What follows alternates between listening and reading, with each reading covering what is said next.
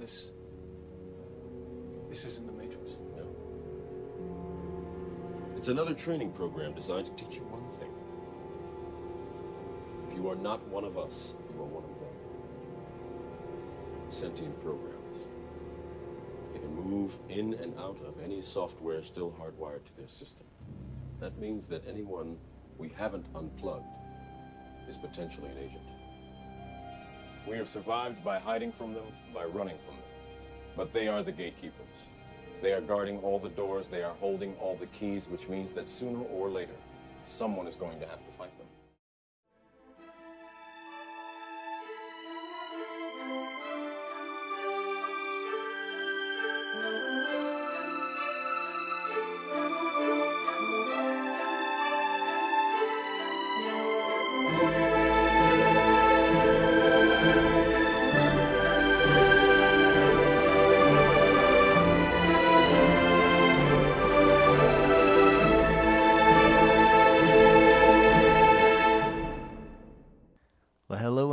To the Verity Podcast. Um, today we are doing our third episode on The Matrix. Um, the first two, we had a lot of great stuff, but there's still a lot revolving around the movie that we really want to talk about because, well, we could probably talk about The Matrix forever, honestly, because there's so many parallels. So, yeah. probably will talk about the Matrix again multiple times. Even when Yeah. we even when we start talking about other movies, I think we'll still talk about it. But there was something that has been, you know, that's kind of come to the forefront, and maybe a realization that we've been given that I feel like we need to share, and mm-hmm. it's it's it's life altering. At least for me, it has been. And it's again, it starts with reference to the Matrix with Morpheus, and and there's a scene um, where he's doing his training with Neo, and he tells him that the Matrix is a system, and that system is our enemy. And they're guarding all the doors, they hold all the keys, and essentially the system is stacked against us. The system is our enemy. And, you know, in the movie, the system, people, the Smith program could go in and out of different people at any given time. And, you know, someone could be a nice little old lady or a homeless guy sitting on the street or whatever, and all of a sudden it becomes Smith. So the system could change things. The scene where they had the deja vu in the Black Cat, they changed things. They changed the rules, and they changed the rules to kill them. So what we ha- that's an important thing for us to understand in in the parallels that we've drawn with the Matrix. And if you haven't listened to the other podcasts, you'll you'll see the basically the whole premise of of the Matrix. I think, in whether it was intended or not, is the Matrix is this life essentially that we're living in. And the reality, the real world, is the spiritual realm. In the reality of the Matrix, there was a war going on between the machines and the humans the, that were the Zions, uh, subtle. But in reality, in in our reality, and the real re- reality, there is a there is a war going on between the kingdom of heaven and the kingdom of Satan. But what I think we miss, and this is this is the part that I think that has been life altering for me, is that we miss the fact that this world is under the authority and the control and the rule of Satan. You may not believe that to be true, and, and I know that that flies in the face of a lot of people's theology, but we have a few scriptures we're going to look at that I think Gerald's going to read for us. Uh, John twelve thirty through 32. Now judgment is upon this world. Now the ruler of this world will be cast out. And I am, if I am lifted up from the earth, will draw all people to myself. And Revelation eleven fifteen. The kingdom of the world becomes the kingdom of our Lord and of his Christ, and he will reign forever and ever. And John 18:36 Jesus answered My kingdom is not of this world. If my kingdom were of this world my servants would be fighting so that I would not be handed over to the Jews. But as it is my kingdom is not of this realm Yeah, let's drill down on those a little bit. So the first one where it talked about the ruler of this world will be cast out. So the ruler of this world will be cast out. that's got to be I mean, that that's has to be Satan that he's referring to when he's going to be cast out. But he also, you know, establishes the fact that he's the ruler of this world. I think in a previous podcast we actually talked about um, the temptations that Satan tempted Jesus with. When and one of the three was, you know, that he he was saying, "I will give all the kingdoms and all of this to you if you just bow down and worship me." And that was one of the things that Satan, in order to be able to give that to Jesus, had to have it to give. You can't give something you don't have. If he has the power and he holds all of that, then he could give it to him. So it became an actual, real temptation of something he could really do if Jesus were to bow down and worship him. So, you know, that's one we hadn't included, but I think it. I think we did reference it in a prior podcast.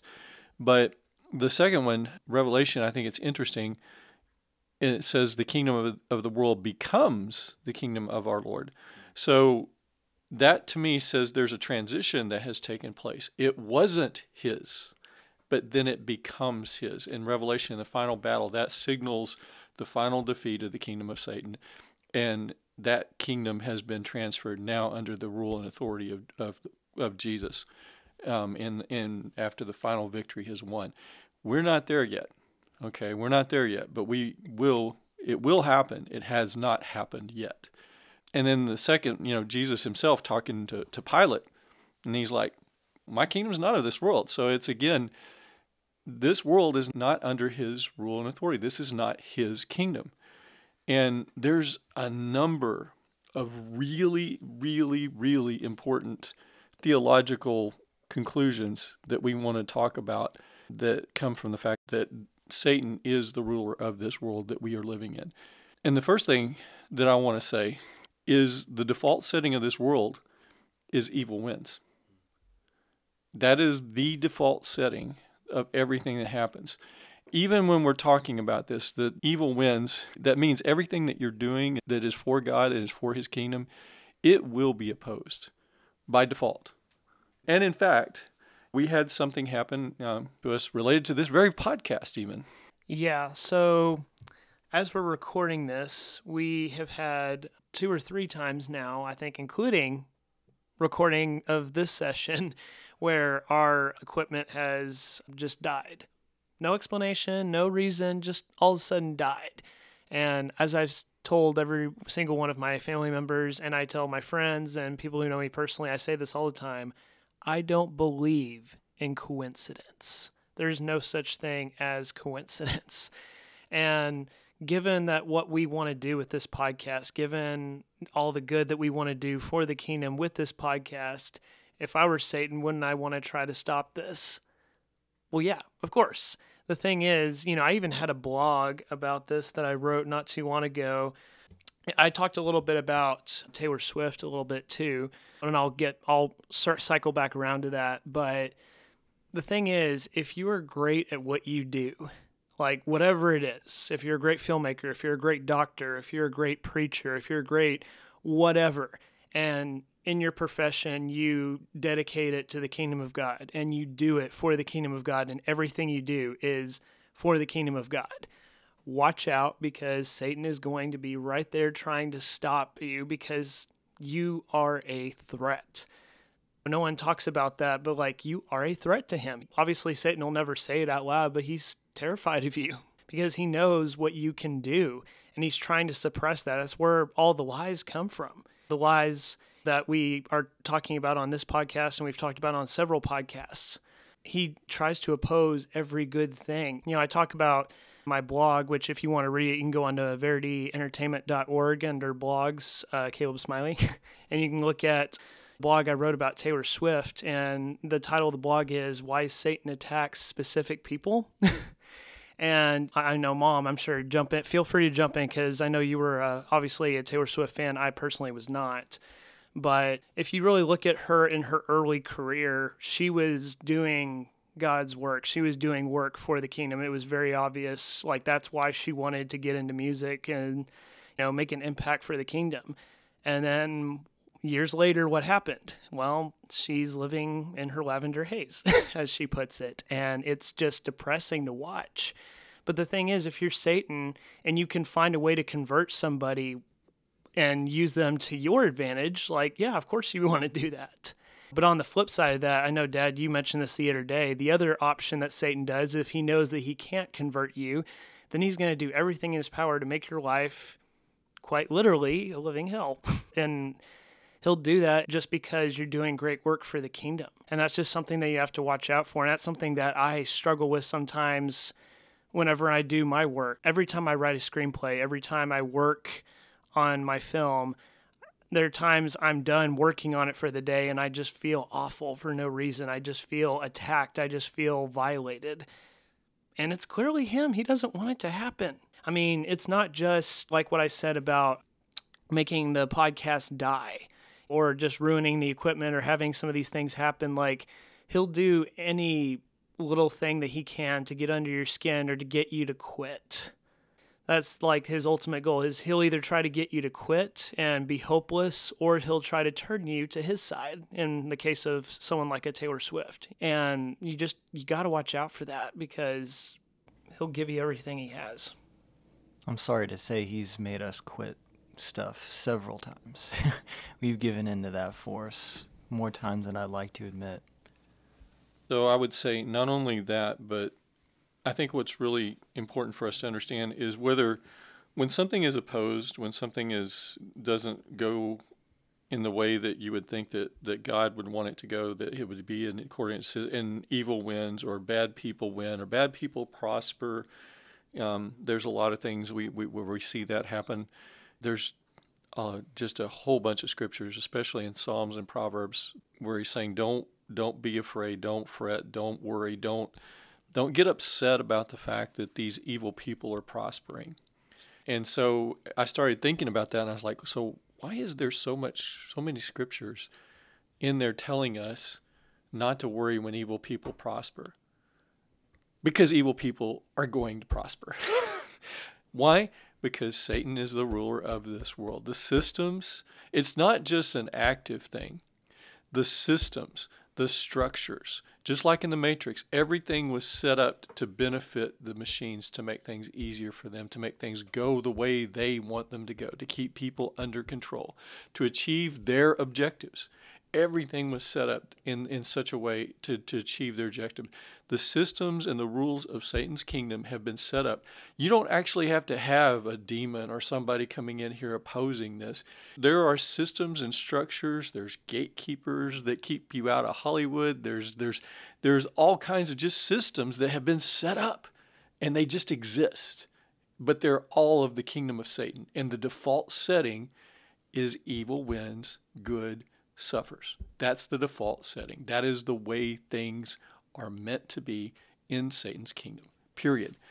And that's a really important thing for us to think about is it whether you're actively opposed if you become too hard much of a threat then yeah you, are going to see some active opposition but he doesn't have to do a lot because he's kind of set up this structure in this system to kind of go his way just by default, whether he just can kind of put his feet back up and you know things kind of generally go his way because because of the way things have set up to be going his way. But there's a couple of things with that. You know, just like we said in the Matrix, when they you know when there was a glitch in the Matrix or something that they changed, they could change the settings so that doorways disappear, so that telephones where they can get out disappear and they don't have that anymore. They cut a, a, hard line or something and they can't get out.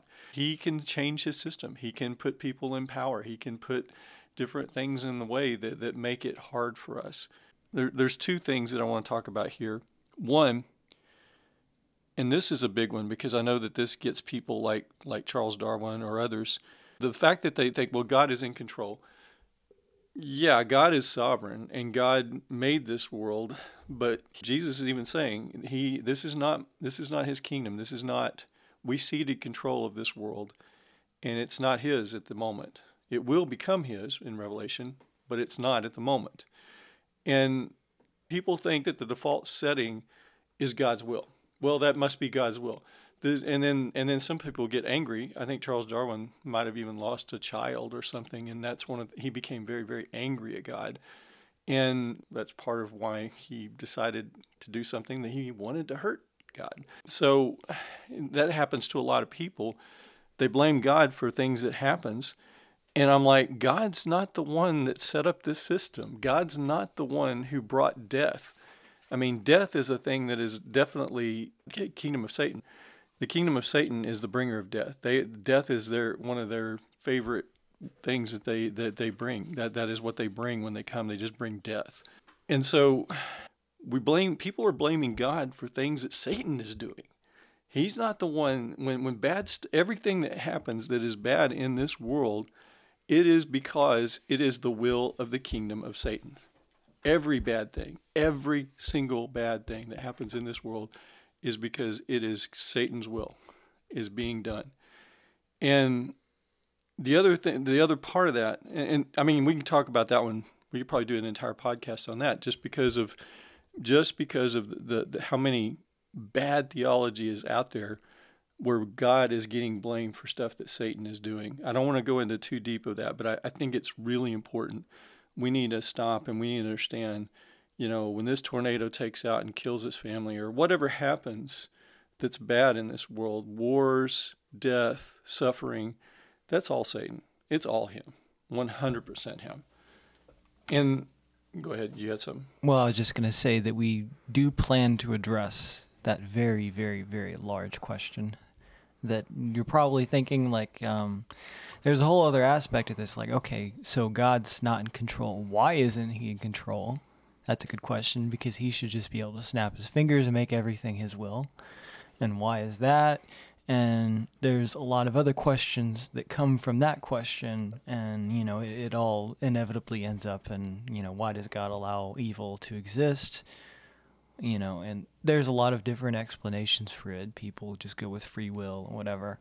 But i think it's a very complicated issue and it's something i've spent a lot of time thinking about. And um, plan to do a whole podcast going into very great detail on that whole dynamic, and I think it's it would be worth everybody's time. But yeah, that's a whole other thing. Yeah, not really prepared to go in and talk about that today, but it is definitely something we want to address.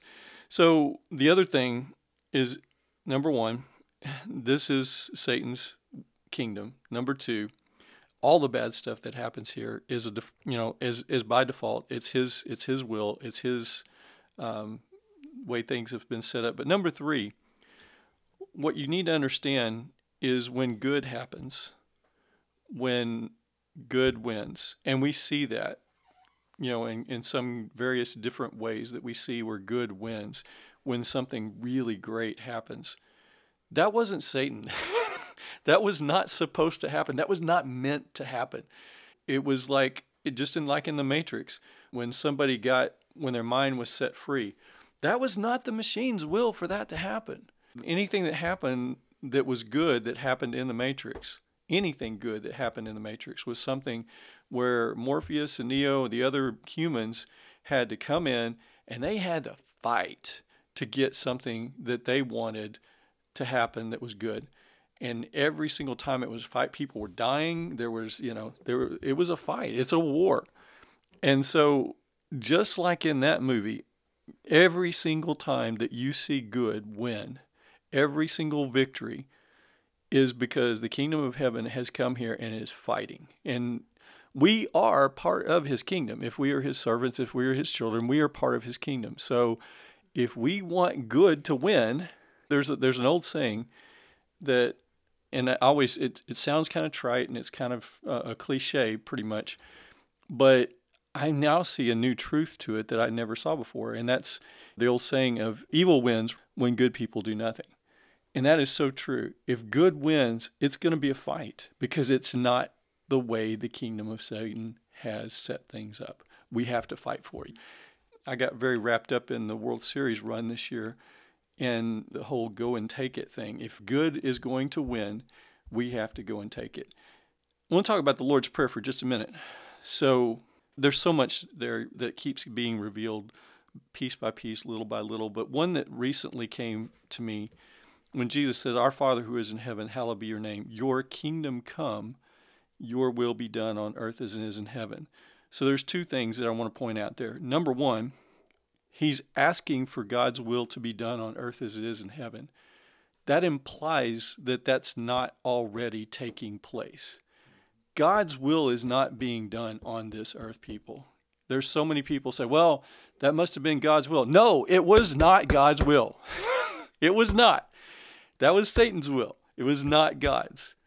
But part of this, and this is the kind of thing that I, I don't, it's real subtle, but he asked, Jesus asked, he said, Your kingdom come, your will be done. I think for God's will to be done on this earth in the kingdom of Satan, the only way that God's will is going to get done is if his kingdom comes. Just like Morpheus and Neo and Trinity, you have to come and they're going to have to fight. And we're, and we're going to have to take the victory from the enemy because the default setting is Satan wins. That's the default setting. Evil people win, evil people prosper. If good wins, we're going to have to fight for it. And that's why I said, you know, when Jesus said, Your kingdom, he said that first, Your kingdom come. Let's get our, let's muster our forces. Let's march on the black gate. Let's make this happen. Then let's enforce your will to be done, Lord. I think that's that's the image I get now. I'm never going to see the Lord's Prayer in any other way. What is that verse? Um, the kingdom of heaven is subject to violence, and violent men take it over. I think it is. Yeah, uh, I actually had thought about including that one, but I I didn't. But yeah, hmm. that's one that I think John Eldredge talks about a lot, actually.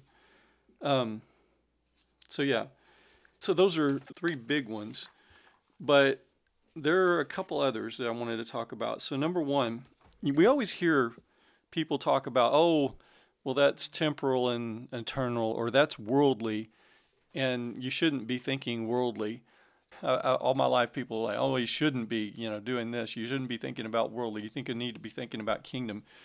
And I'm like, it never really occurred to me why. It's like, oh, worldly. Well, what's wrong with worldly? We live in the world, right? I mean, this is my daily life in the world. But if you don't think about the fact that the world is the kingdom of Satan, then you but when when James in James 4 he says you adulteresses do you not know that friendship with the world is hostility towards God? Why is friendship with the world hostility? You, you, you might be asking yourself, saying, "Well, what do you, what does that mean, James? Why is being friends with the world? Aren't we supposed to love people? Aren't we supposed to?" God created the world. Yeah, exactly. Why is friendship with the world hostility towards God? Well, if the world is the kingdom of Satan and you're a friend of the kingdom of Satan, then that is hostile. You're you're fraternizing with the enemy at that point. If you understand this in the terms of the, this, there is a warfare that's happening here then absolutely friendship with the world is hostility towards God. When you put that in this context, in this in this way of thinking, then James 4 makes total sense. And it says, therefore, whoever wants to be a friend of the world makes himself an enemy of God. You are an enemy God. So, if, I mean, it's a binary decision. Which side are you going to choose?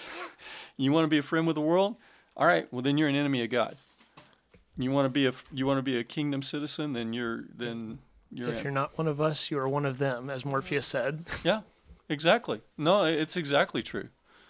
John, 1 John 2, 15 through 17. Do not love the world, nor the things in the world.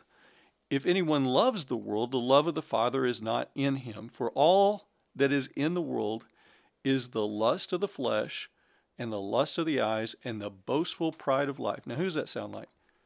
It is not from the Father, but it is from the world. The world is passing away and also its lust, but the one who does the will of God continues to live forever. So, yeah, I mean, we don't want to love this because it's number one, it's passing away, but it's it's his kingdom. It's his stuff. The lust of the eye, the boast. I mean, I can't get along with arrogant people. I have a really, really hard time getting along with arrogant people.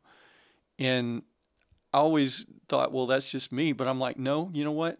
When I look at scripture and I see the things that God hates, and I see one of the seven things that it lists, he lists that he hates, pride is one of the things on that list. So when I look at the fact that I hate, I don't don't want to say that I hate prideful people, and I certainly don't. It you can go there, I don't hate the prideful people, but I absolutely hate their pride. And it's something that God hates.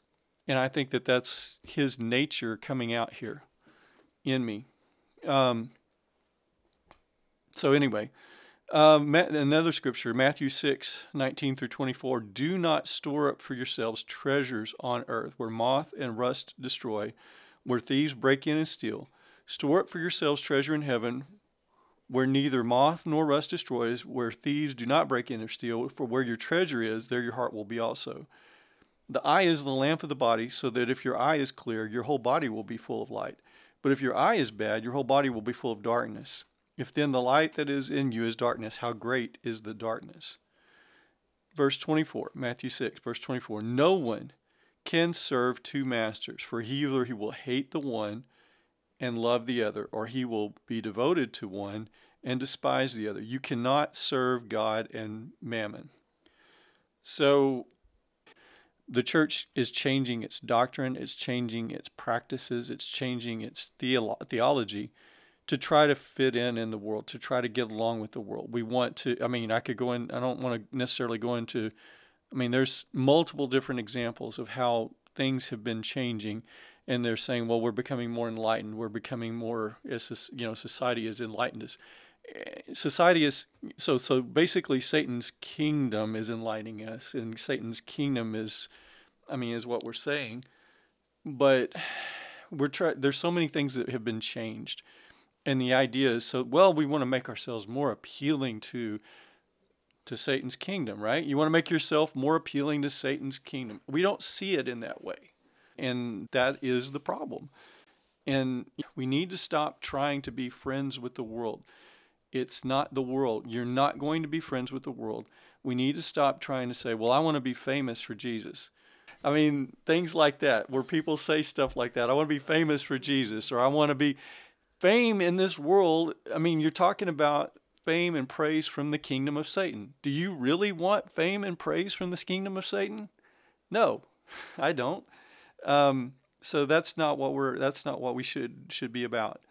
It really that's one of the reasons I continually mention the Matrix over and over again because it is like the best metaphor to really it show how absurd it really is. Because if you look at it in the terms of the movie, like, and you look at Cypher, for instance, and his desire to be important in the kingdom of Satan, you just see how absolutely absurd it is. Because it's everything, every form of power, every single form of uh, popularity or authority or wealth or whatever you would have in the Matrix isn't even real. It's made up. It's like buying a NFT. or VR set. well, NFT is perfect because I mean it is literally meaningless. It's just say, "Hey, I have this imaginary thing, but I'm the only person who has this imaginary token." I'm like, it's meaningless. but I I love that because it really shows because that's really the reality of what we're we're dealing with. Is all of these things that we're talking about might as well be a digital virtual token because it won't exist. You're going to exist much longer than the rest of all of the stuff or status or power and authority and it's all passing away, right? It's all going to pass away.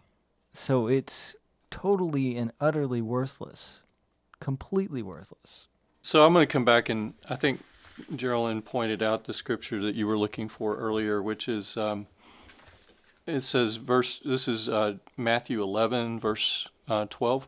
From the days of John the Baptist until now, the kingdom of heaven has suffered violence, and violent take it by force. So, again, if we're gonna if we're going to have His kingdom prevail, his forces are going to have to fight for it. And if we're on his side, we're going to have to fight. So there was a couple of other things we talked about earlier. I want to bring in a couple of scriptures. So I talked about the fact that there's, you know, things that God hates. Proverbs 6 verses 16 through 19 actually lists those. So there are six things the Lord hates, seven that are detestable to him. Number one, first one, haughty eyes, a lying tongue, hands that shed innocent blood, a heart that devises wicked schemes, feet that are quick to rush into evil, a false witness who pours out lies, and a man who stirs up dissension among brothers. So, again, you think about that and you think about how many of these things do you see like on a daily basis? These are things that God hates. Why do you see so many things in this world that God hates? If His will is being done on this earth, if God's will, if everything that happens here is God's will, then why would there be so many things that God hates? The answer is because this God's will is not being done. This is not His kingdom. And then another one, in, in talking about that, so I may, made reference to some of the ones in Psalms, so I'll just read one here. Psalms 37, verse 7 through 9 Rest in the Lord and wait patiently for him. Do not fret because of him who prospers in his ways, because of the man who carries out wicked schemes. Cease from anger and forsake wrath. Do not fret, it leads only to evil doing. For evildoers will be cut off, but those who wait for the Lord, they will inherit the land. So again, it's just a verse of encouragement saying, yeah, yeah, yeah, this evil guy, he's going to prosper, but don't worry about it because it's a temporary thing and evildoers will be cut off in the end, and those who wait for the Lord will inherit. Uh, a couple more I'm not going to read, but you, if you wanted to read that talk about this, Psalm 10 is another one, Jeremiah 12 is another one, but we won't be talking about those. But if you want to look at those, then those are also are also passages that kind of talk about not getting too upset or worried about the fact that, uh, and there are several others. There's just just these that we mentioned. So I want to circle back to what Caleb and Timothy were talking about earlier. So there's two things, like like Caleb was saying, if the enemy can't flip you, if they can't turn you into a double agent, they can't make you love the world, then and and and frankly, when we talk about you, you mentioned Taylor Swift and, and people like that.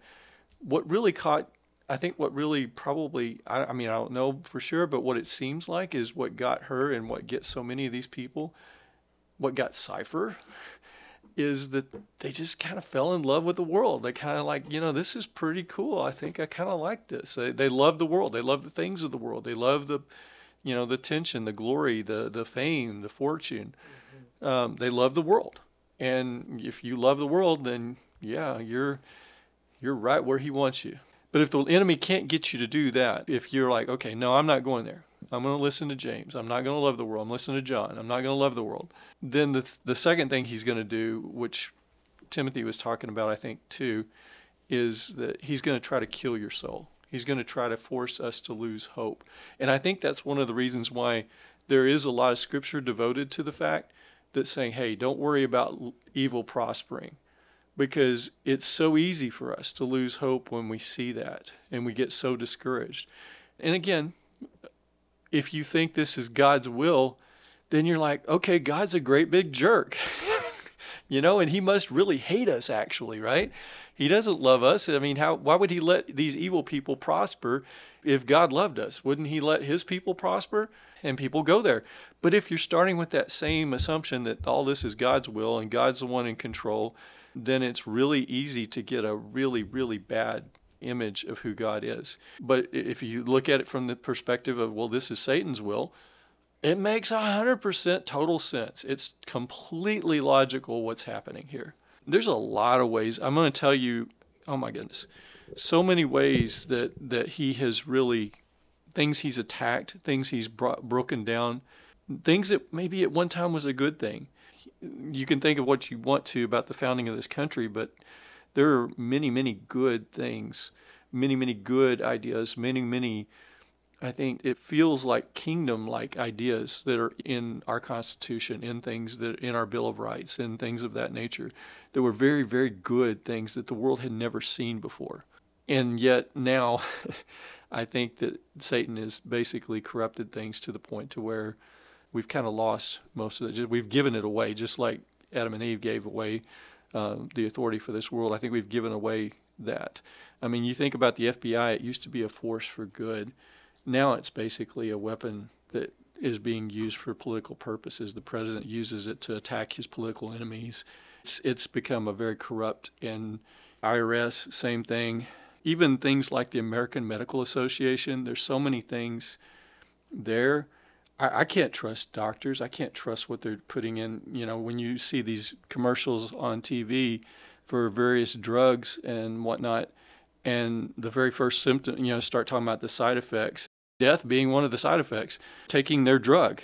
And you look at the recommendations that are coming out, I mean, all that stuff, they just seem so evil. I mean, it just seems so evil. And, and of course it is because he's corrupted these things.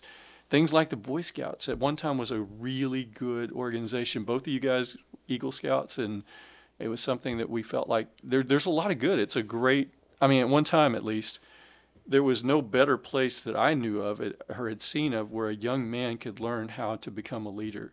A young man could learn some very important parts of becoming a man. It was, you know, designed to basically help train boys. I think in, originally it was trying to help them get ready to become soldiers, frankly. And it was really, really, really good thing. It's been corrupted now to where there's no way I would put any family member in that, that organization anymore. You know, professional sports, another one.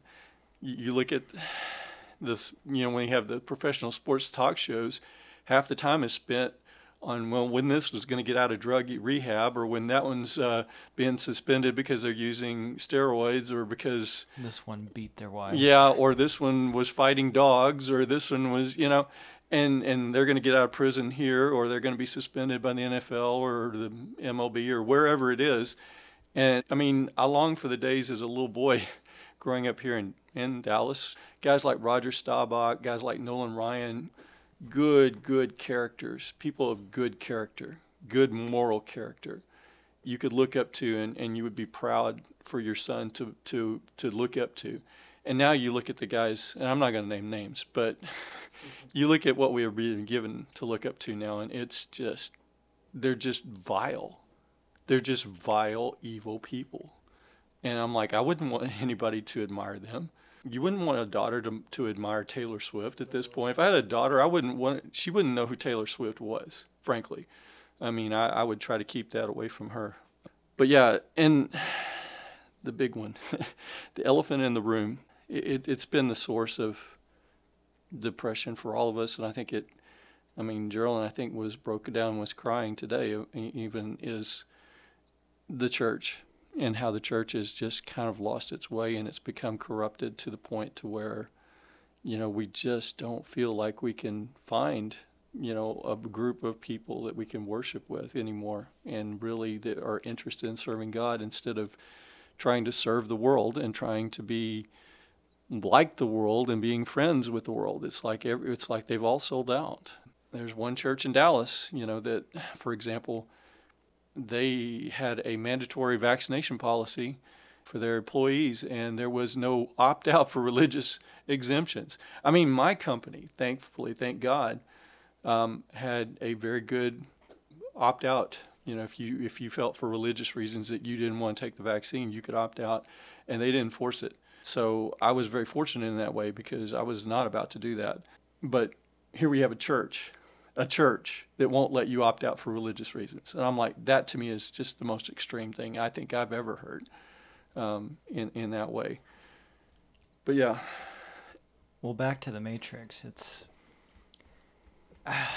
when I've talked to atheist and agnostic friends about this issue, I, they, they really appreciate that um, I always have to go through a period of yes Christianity is corrupt. Yes, all these people are doing terrible things. And I agree with you.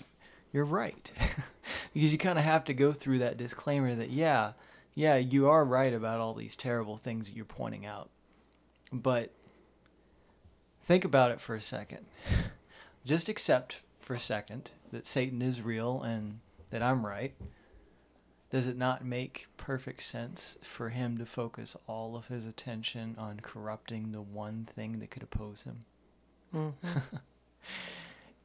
if if it was my goal to enslave the human race, like the machines or whatever, that's what I'm going to do. I'm going to find the only thing that poses any threat, and I'm going to destroy it. Mm-hmm. That's going to be the number one priority.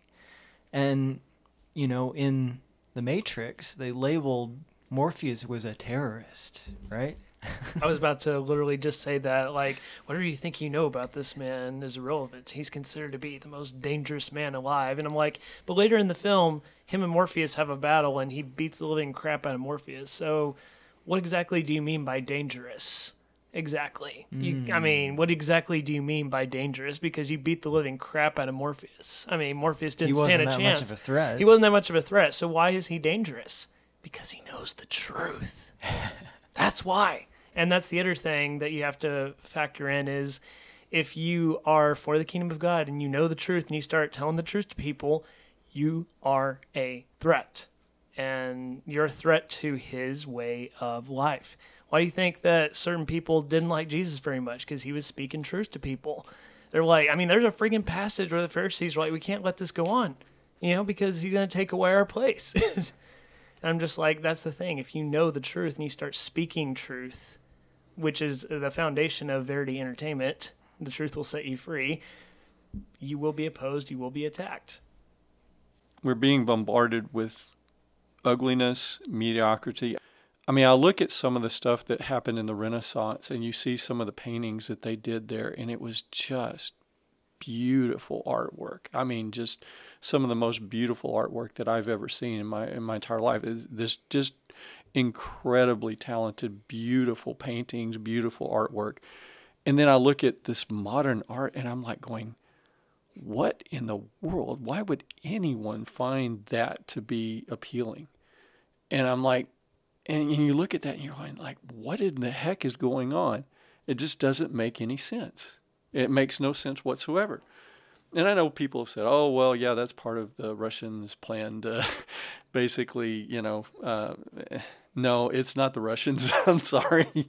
But again, you look at modern music and you look at TV and Hollywood and commercials and the things that it just seems like and feels like everything is designed to just kind of just kind of pokes at you just you know I want to I want to make you more discouraged. I want you to feel like you're all alone and you're the only person in the world that thinks this way and everybody else is like this. And you know and there's times that I kind of relate to Elijah and I kind of feel like you know when Elijah was in the desert and he just literally had fire come down from heaven, you know, and he just routed the prophets of Baal and and Jezebel Jezebel just says, "Oh well, I'm going to kill you, Jezebel. I'm going to kill you." And Elijah gets so depressed, and he's just like, "I'm, I'm, I'm my my life's not worth it. It's just not worth it anymore. I'm done. I give up. You know, I'm the only one here. There's nobody else." And God's like, "No, you're not alone. You're not the only one." And he, you know, he said, "There's, there's people that I've kept for myself that are. There's always going to be a remnant, and that's the thing. God always has a remnant. It may feel like you're alone. It may feel like we're fighting by ourselves and there's nobody else on his side, but there's always a remnant. He has always kept a remnant for himself, and he, and there is a remnant, um, and so we're not alone.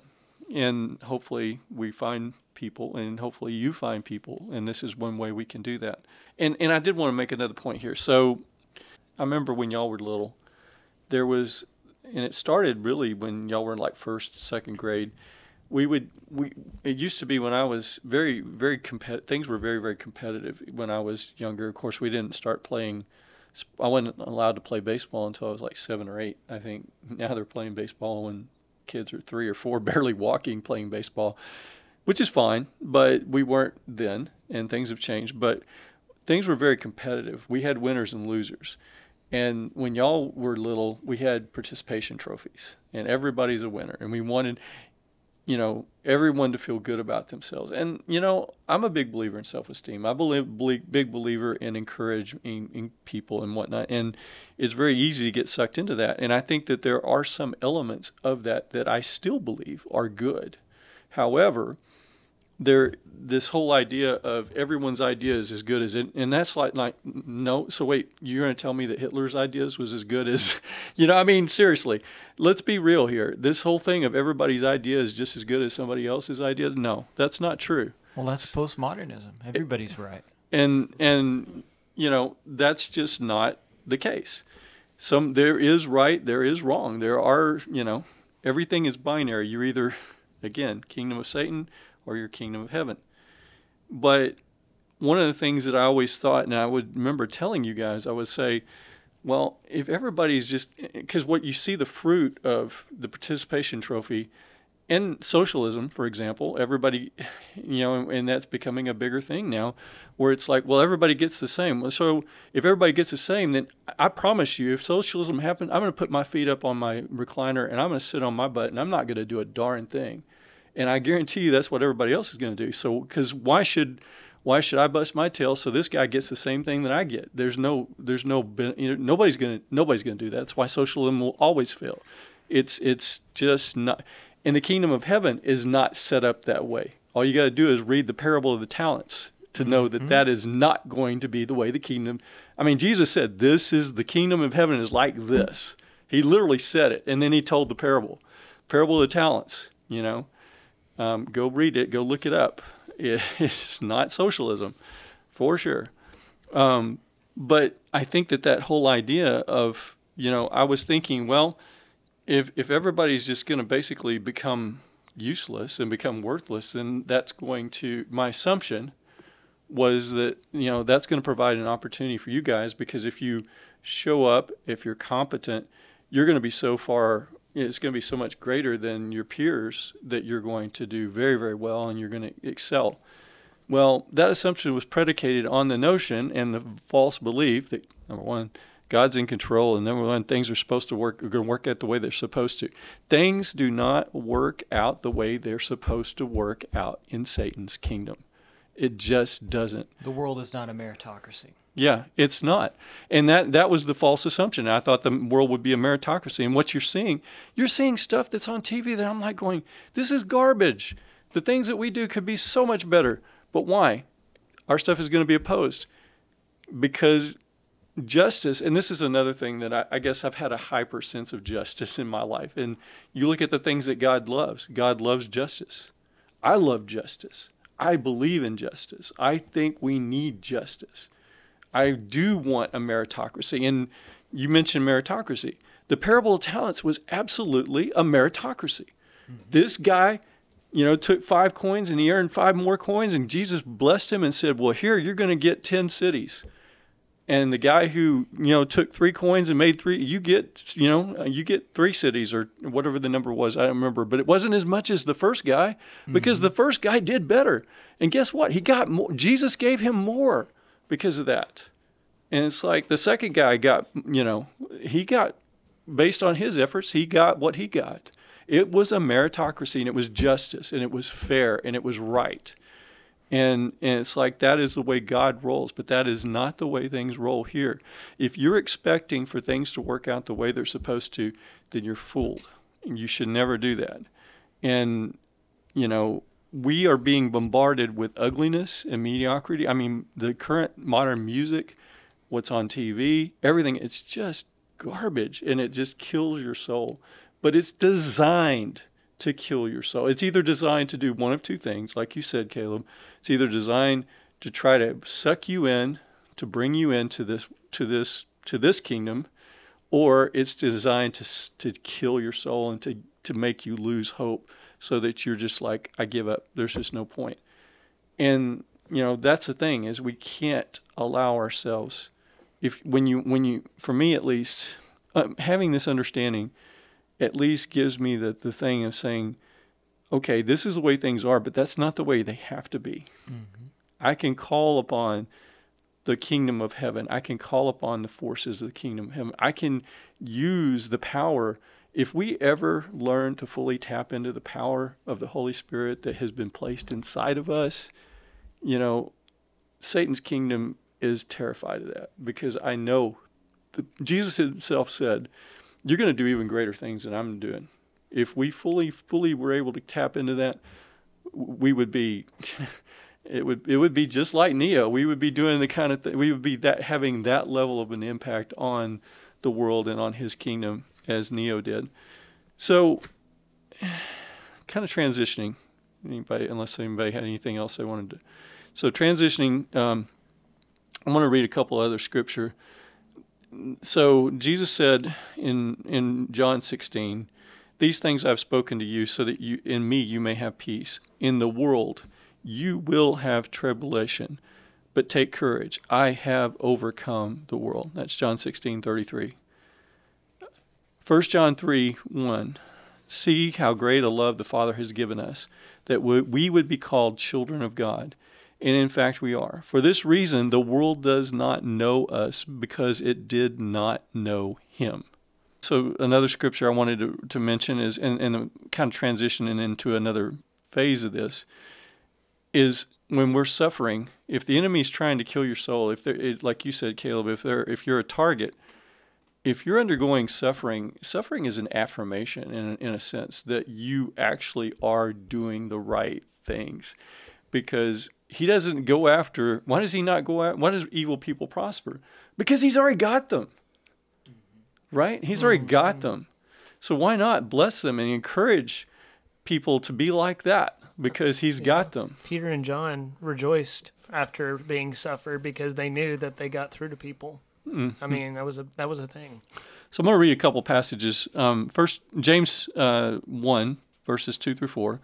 Consider it pure joy, my brothers and sisters, whenever you face trials of many kinds, because you know that the testing of your faith produces perseverance.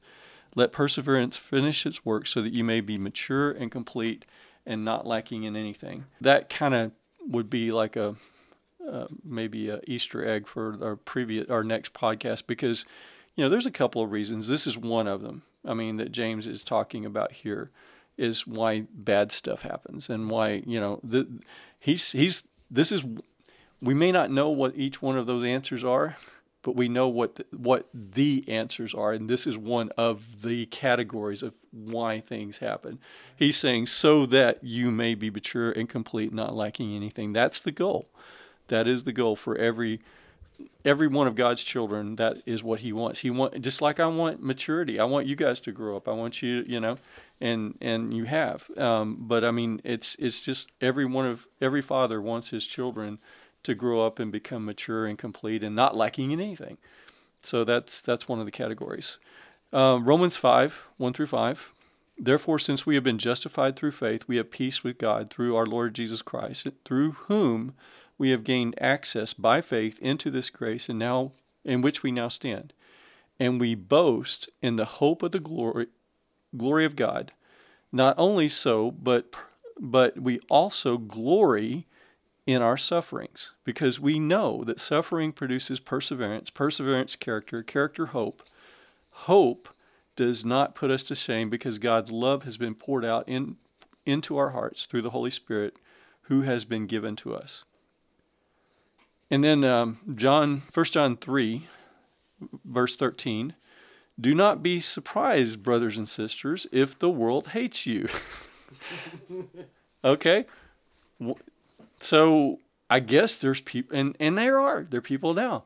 They're like they don't get it. Why does they why do they hate you? You know, don't be surprised if the world. You know, I think there's a, and then Jesus uh, goes into a little bit more detail in John verses chapter 15 verses 18 through 25 i'm going to read that one real quick so jesus is speaking here if the world hates you you know that it has hated me before it hated you if you were of the world, the world would love you as its own. Evil people prospering, evil people doing well. The world would love you. The kingdom of Satan would love you. But you, because you are not of this world, but I chose you out of the world, He unplugged us. he literally unplugged us. He chose us out of the world. You're coming out of the world. We're not in the matrix anymore. Um, but I chose you out of this. Because of this, the world hates you. Okay, kingdom of heaven. We're not in this kingdom. We left the kingdom. We're traitors. We're traitors to the kingdom of Satan. They hate us. Remember the world, the word that I said to you, a slave is not greater than his master. If they persecuted me, they will persecute you as well. If they followed my word, they would follow yours also. But all these things they will do to you on account of my name, because they do not know the one who sent me. If I had not come and spoken to them, they would not have sinned, but now they have no excuse for their sin. The one who hates me hates my Father also. If I had not done among them the works which no one else did, they would not have sinned. But now they both have seen and hated me, and my Father as well. But this has happened so that the word that is written in their law will be fulfilled. They hated me for no reason. So, uh, so yeah. If that kind of goes again, that one really, really gets me because Jesus talking about the fact that, you know, we should expect the world to hate us. And that's the other reason why when I see the church trying to say, well, we want the world to like us, we want the world to accept us, we want people to come. And I'm like, no. If you if the world doesn't hate you, you need to stop and you need to ask the question of why. Because the world hated Jesus, and if you're one of his servants, he says the world is going to hate you because they hated me. And if they don't, then you're not doing something right.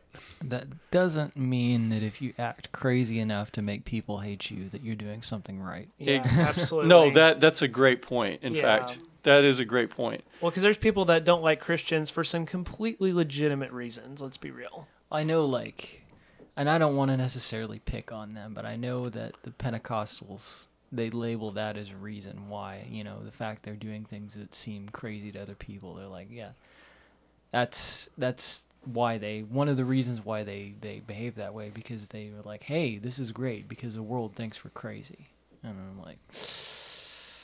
I don't know about that. Right. Well, you shouldn't be crazy. Well, and the point is, crazy doesn't mean that you're of him. no. But if you are of him, you will be seen as crazy. yes. Yeah. So the flip side is true. But the focus is to be more like him. Because if you're like him, the world's going to hate you because you're like him, not because you're not for other reasons, and maybe in some cases completely legitimate reasons why people hate Christians. Um, I think I would submit that a lot of times what I've seen in my personal life is the people that hate Christians. They're is because those people are not like him, frankly. Because Jesus is very appealing as a person, unless you are truly of the kingdom of Satan mm-hmm. and you're one of his. But he is, you know, to the to the I guess the what do you want to call them the swing voters, you know, in the middle. Jesus looks very very very appealing to to a lot of folks in the middle. Irresistible. Yeah. Mm-hmm. And so I think if if those people are kind of hating Christians, it's probably because they're not like Jesus as much. For sure. So yeah, um, I think we talked about, and we went back and read this, um, and the, mommy found that passage. So that, again, the kingdom of heaven is won through violence. Um, uh, actually, I had it in here. I didn't have the verse, but it's in here. so that from the days of John the Baptist until now, the kingdom of heaven has been treated violently, and violent men take it by force.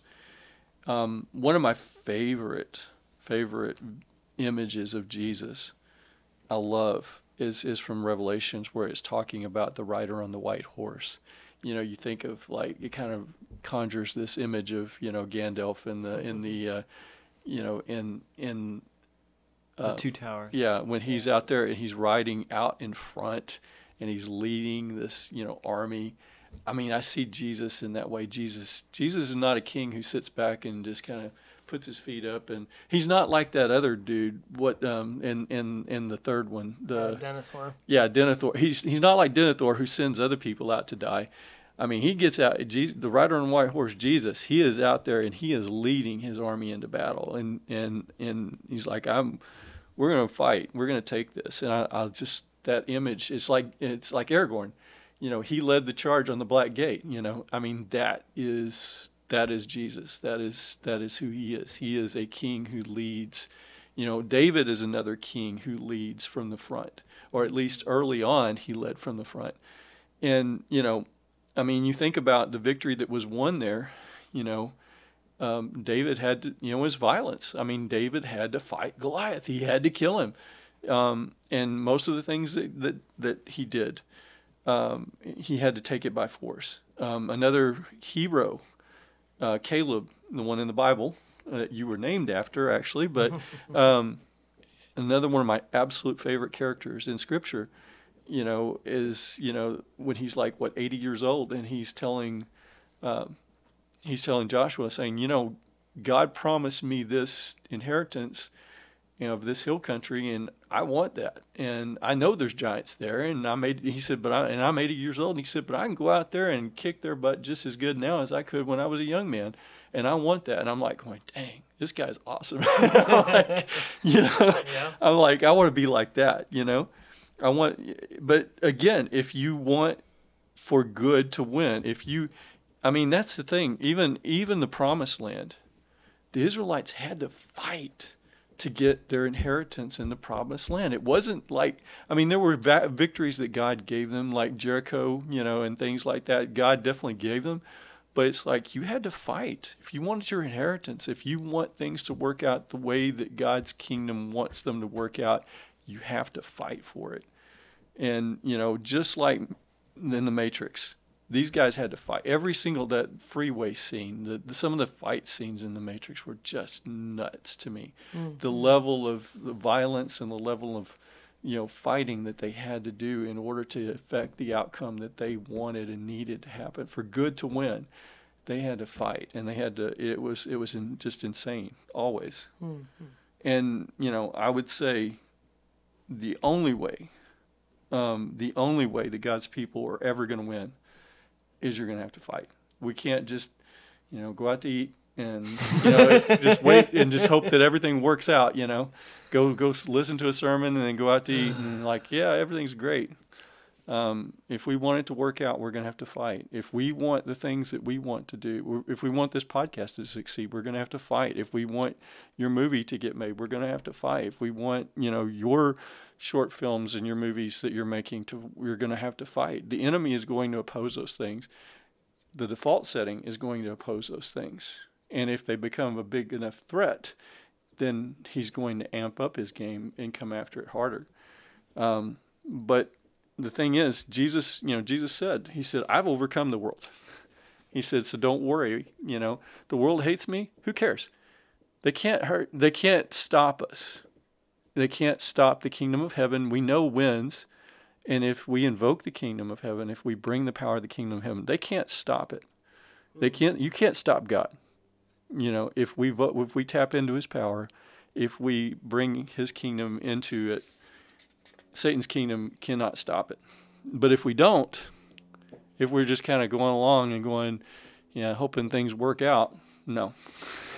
They're not going to work out. Trust me, they are not going to work out the way that they're supposed to unless God is directly involved and his kingdom is directly involved. this is another podcast that we're working towards that I actually am outlining. It won't be the next one. I think the next one's going to be more like what you and Timothy had planned, which is definitely a good one about why bad things happen to good people.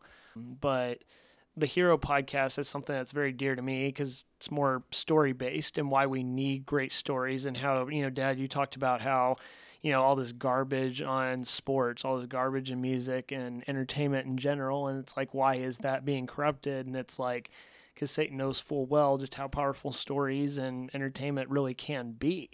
Definitely we'll do a podcast on just the power that story has and obviously jesus used story to get through to people and nathan used story to get through to david after bathsheba to talk sense into him you know, and just the power that story has is just, I'll be honest, I feel like it's unmatched in a lot of ways. It really is. And, you know, Timothy said this to me the other day after, you know, watching, I think it was How to Train Your Dragon. You told me how, you know, whenever you watch certain YouTube content, you know, it's just kind of in and out, and you're just kind of like, okay, yeah, I mean, that was fun or whatever. But like you said, when you watch that, you're just like, man, you're just constantly thinking about it. You know, you're just like, man, there's so many things to think about, so many things that tie back to the kingdom. And I'll just say this because I don't want to, you know, talk too much about this. I'll talk more about it on the podcast. But um, like my belief is that, you know, when you tell a story correctly, it already is glorifying God. Like you don't need to throw in some big gospel message or try to preach to your audience. All you got to do is just tell the story. And it's beautiful because story echoes life, and life is given to us by God. And it's like, you don't need to force a message, it's already there. Just tell the story. Well, I would even, and this literally just now came into my head. So it ties back to what we've been talking about. When every single story where the hero wins, when good wins. Mm-hmm. That's that's God's kingdom. Yeah. That is because that is not the way things work out here. So when why do we love stories where good wins? Why? Why does why are people drawn to that? Exactly. Because it's not the default setting of this world. Good doesn't mm-hmm. normally win. Good does win occasionally when God's kingdom is, is Yeah. directly involved. Well, and there's so many times, like in all of your favorite stories, there's always they're hanging by a thread. They're not gonna make it out alive. It's it's it's not gonna work out. They're all gonna die. I mean, there's a freaking line from I think it was Gimli that said, "Small chance of success, certainty of death. What are we waiting for?" you know, it's just like I mean. The thing, the thing that gets me about those stories is it's comforting. I'll be honest, even though it's the sad part of the movie where they're dealing with all kinds of crap. Like that's so comforting to me. Seeing Harry in the fifth Harry Potter film, Order of the Phoenix, when everybody's against him, everyone's calling him the boy who lies, and he's just isolated and alone. It's just that's so comforting to me because I'm like there are times I feel like I'm exactly in the same spot where nobody listens to me, nobody believes me, everyone's calling me a liar, everyone thinks I'm like when I see movies and I see that, like it's just very comforting. You know, there's a lot of people that talk about comfort shows, stuff like that, and I think that's a legit thing. I mean, it's more than just watching a comedy to make you laugh to help you feel better. It it goes deeper than just that. Like seeing stuff like that is just comforting because it's like you're not alone. I think Tom Hanks even had a quote that said cinema has the ability to make you feel not lonely even if you you know are really lonely.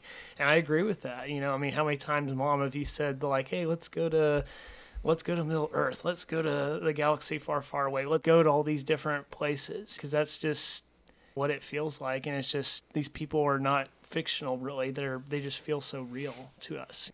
Because the stuff that they face is just what we're facing every single day but going off, I guess, with the monologue there at the end with Neo, circling back to that, and what I love about that monologue from Neo at the end, um, it's one of the best movie monologues of all time. And obviously, I don't know if I like it as much as Morpheus's monologue at the beginning of the movie, but it's so brilliant because I love what Neo says, you know, because he's just like, the first line, I know that you're out there. I know that you're afraid. You're afraid of us. You're afraid of change. I mean, that's that's what we've been talking about we talk we've talked about how Satan's going to attack us, how he sees us as a threat, how he's going to attack us, but you don't think about the fact that he's doing it because he's afraid. he is afraid of the power that we have and what we're going to be able to do for the kingdom of God. Like he'll never say it, but he is afraid of that. I mean, he's legit afraid. And at the end of the movie, when Neo, uh, the first movie, when Neo defeats Smith and blows him up, and the other two agents see Neo and a fully realized Neo, they're like, "Yeah, we're done." they just share a look and they're like, "Yeah, no, we're done." They were afraid. they were afraid, and that's the kind of power that every single one of us has when we tap into the Holy Spirit. That's what it looks like when we tap into the Holy Spirit. Those demons and all them, they're going to be like, "Uh." Yeah, we're done. We're not gonna even try. we're not gonna try this crap. we'll find another way. It's just, you know, but you don't think about stuff like that. You know, you only talk about how, oh, but when you tap into that power, it's just, yeah, Well, I think that's a really good, great place to end it. yeah. But thank you, and uh, hope to hear you, hope to see you in the next podcast. Thanks. I know you're out there. I can feel you now. I know that you're afraid. You're afraid of us. You're afraid of change. I don't know the future. I didn't come here to tell you how this is going to end. I came here to tell you how it's going to begin. I'm going to hang up this phone, and then I'm going to show these people what you don't want them to see. I'm going to show them a world without you. A world without rules and controls, without borders or boundaries. A world where anything is possible. Where we go from there is a choice I leave to you.